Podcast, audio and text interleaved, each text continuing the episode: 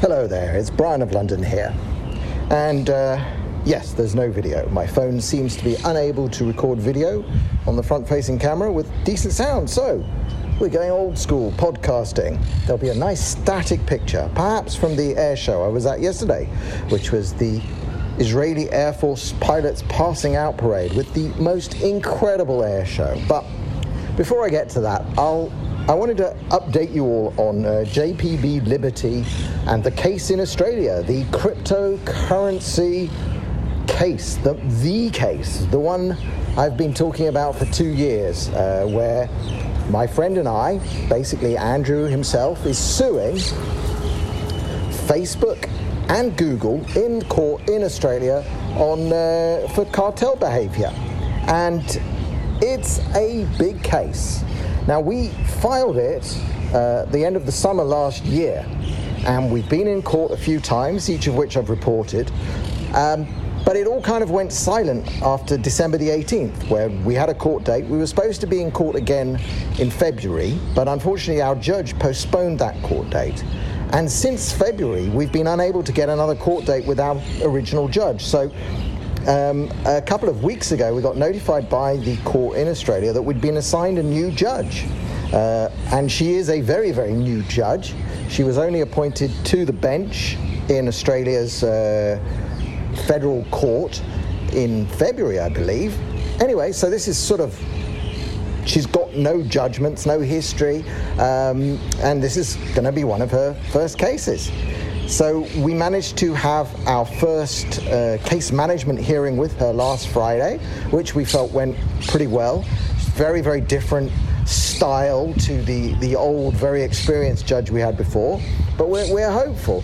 And now we've got uh, four weeks, which is three weeks from today, in order to gather together all the paperwork we've issued so far, we're going to sort of combine a whole load of submissions, you know, because we were in court uh, four times with the other judge. So we're going to gather all the submissions from those, um, summarize them, well, not, not even summarize them, just collect them all together in one big submission that supersedes the other ones. Uh, we've got nearly all of our documentation which we've supplied to the court, which is, you know, thousand, more than a thousand pages. We've got that together in a consolidated, concise court book. Um, we'll be adding a few little things that have happened um, that I will get to because um, they might involve a certain huge games company called Epic.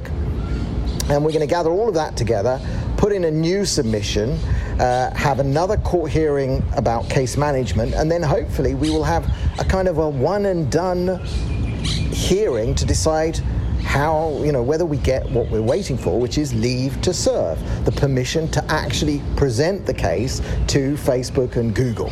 Um, because that is, that's the goal, that's the immediate short term goal. But in having taken so long to get to this point, um, we we have strengthened our case enormously. Uh, it's not to say that the case that we first filed last year was bad. It's to say that having had it been challenged a number of times by a very senior judge, and again having to go through another challenge process with a new judge, each time we have to do this, we have to look at the case with new eyes and and present it. And I think it's getting better and better and stronger and stronger.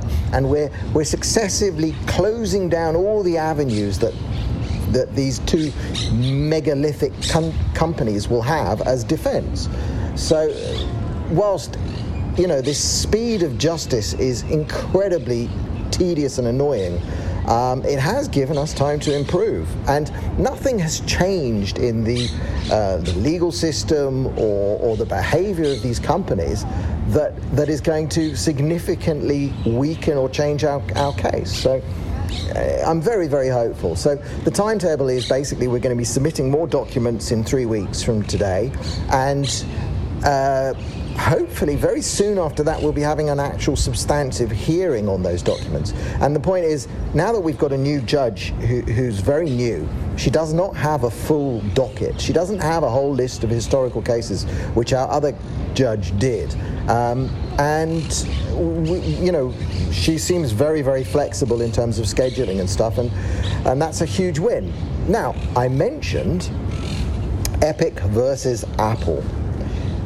Now, Epic versus Apple is very interesting because uh, last summer, Epic sued Apple and Google in Australia's courts, uh, in, in America's courts first, um, on antitrust violations using the Sherman Act and various other things. Now, those cases are American law. They're not they're not staggeringly interesting to, to us, but soon after they filed their American thing, actually towards the end of last year, I don't know, November or so, they also filed a case in Australia, which was very, very curious because they used the sort of same branch of law that we're using, which is the consumer laws and the anti-cartel laws, but but they're suing under very different provisions because they're bringing a private action like we are, but they're bringing a, an action about damages done to them. Except that they didn't bring it as a financial case. They, they're not really asking for money. They're asking for a court to issue an order saying Apple, in this case, should open up their uh, app store to Epic. Now, you know, on the merits of their claim, I'm not really all that interested, but they they did do something interesting from a point of view of law. And what actually happened, which was I think back in February or, or, or March of this year, was the judge, their judge, their case got held a lot, heard a lot quicker than ours, um, possibly because they had a huge established law firm acting for them, and of course it's Apple on the other side. Their case in the Australia in the first the first court hearing, the judge gave a very what, what seemed like a very peculiar ruling. And the peculiar ruling was that that that because Epic had a contract with Apple, and because in that contract with Apple there is a clause that says any disputes about this contract should be heard in a court in California, the judge in Australia was forced to what's called stay the application. It, he, he basically put it on hold in Australia and said, I'm sorry, but you've got to take this to a court in America, in California, and see if the court in America will hear your case, even though it's based on Australian law. And that seems completely, well, crazy. I, I mean, it's very hard to imagine that a court in America, in California, is going to want to bother itself with anything to do with uh, what is absolutely and completely an Australian law. But the judge in the first instance felt compelled to do this. And in his judgment, he said some very interesting things because what he did point out was that Epic didn't need to bring this case, but that, well, he didn't really point this out, but he hinted towards it anybody could bring the case that the, the same case that Epic has filed could be brought by anyone in Australia who does not have a pre-existing contract with Apple. And that if you don't have a pre-existing contract with Apple that you've signed that says you've got to hear this case in, in America, well, you could bring the case and this judge would then hear it. So that was the sort of situation that was left in. And then Epic appealed. And their appeal was actually on the June the 9th, and it was, you know, nobody in the tech press in America really covered this. Uh, maybe there was a single line or something, but at that hearing, what was very interesting was that Australia's government agency for competition, the, what's called the ACCC, the Australian uh, Consumer Competition, whatever it is, A- ACCC, ACCC, we rely on their, in fact, we filed, part of our court filings of evidence has been a 600 page report that they've done on, on competition in the advertising market. So, anyway, they filed a brief in that case, which I'm waiting to get a copy of um, one thinks that their brief would have been to say, yes, there is a compelling public interest in Epic's case against Apple, and that they were asking the appeal court to set aside the contract clause that says it must be held in California and hold it in Australia anyway.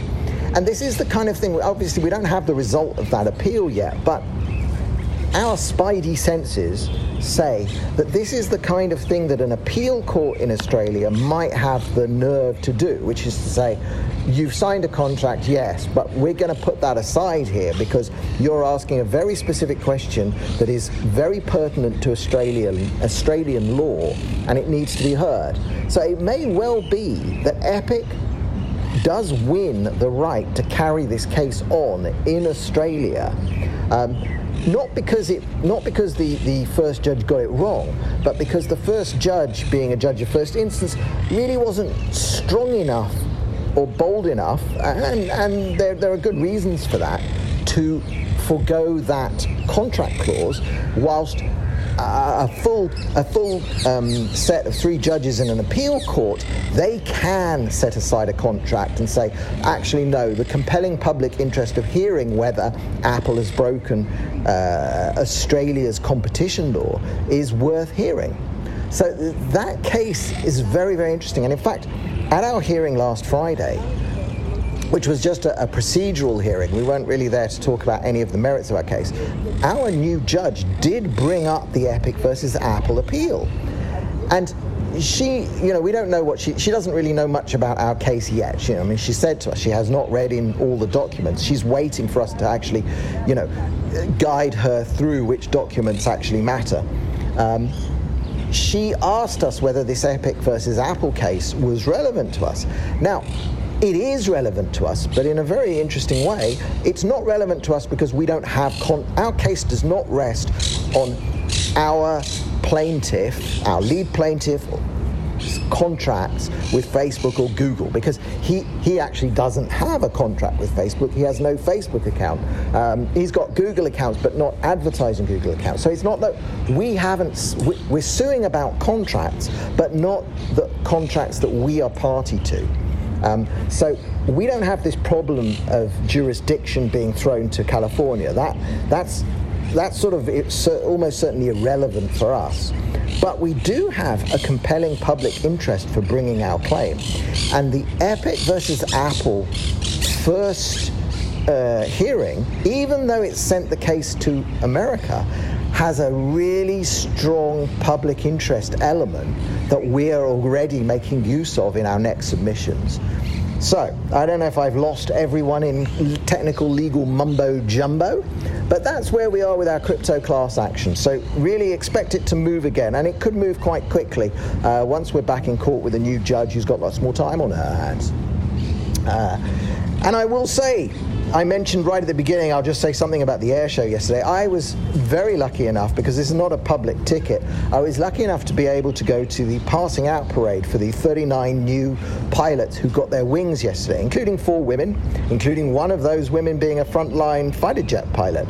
Um, and uh, the whole ceremony was it was fascinating. Sort of an hour of speeches by uh, our new Prime Minister, um, uh, Nafta- uh, Naftali Bennett, and um, and then Benny Gantz the defense uh, secretary spoke, and the chief of, uh, yeah, you know, speeches, and the chief of the Air Force, and so on. Oh, and Reuven Rivlin, Rivlin the um, president, spoke. But after they got done, wow, we got an air show. Um, and, and an air show that breaks all the rules because, you know, normally in air shows, the planes never fly over the crowd. It's like a complete rule. You know, you, you keep 100 meters from the crowd or more. No, these guys were just, you know, four F 16s going 400 knots directly above the cloud and then banking hard left, swinging round and coming in and doing a mock bombing run, sort of 300 meters from where the president and the prime minister are sitting. It's, it's really quite amazing. They had gunships come in and do a, a, a live fire demonstration of, of giving covering fire while a huge helicopter came in to do a heli evac. We had F-15s doing dogfights with going vertical directly above the crowd while dropping uh, infrared flares, and uh, we had an F-35 basically close out the show, and that thing, boy, is that unquiet. anyway, that was a great, great experience. Beautiful ceremony, very unmilitaristic, to be honest. Um, very defensive. I don't know how to explain this to you. And nice marching and the band and a beautiful little jazz jazz band with a nice saxophonist. I don't know. It, it, and it was, a, but it's a ceremony. 90% of the crowd are friends and family of those getting their wings or the other cadets. That's who it's for. It's it's not an easy ticket to get hold of. Um, so very very interesting. Beautiful little ceremony. Nobody wearing masks. Sort of COVID COVID stuff seems to have gone, though, though I've been told we're, we're actually instituting masks again in the next hour or so. But whatever. Anyway, this is Brian of London. I'm in my forest recording without video, just the audio. Lots of bird noise, lots of trees. Hopefully, you can hear it, and hopefully, the background noise isn't too distracting. This will be up on my podcast, it'll be on 3Speak. It'll be value for value enabled. You can stream it and stream sats to me at the same time. So I'm still working on Podping and uh, all the podcasting 2.0 stuff. Anyway, it's Brian of London saying Shabbat Shalom from the forest, and uh, thanks all for listening. Bye bye.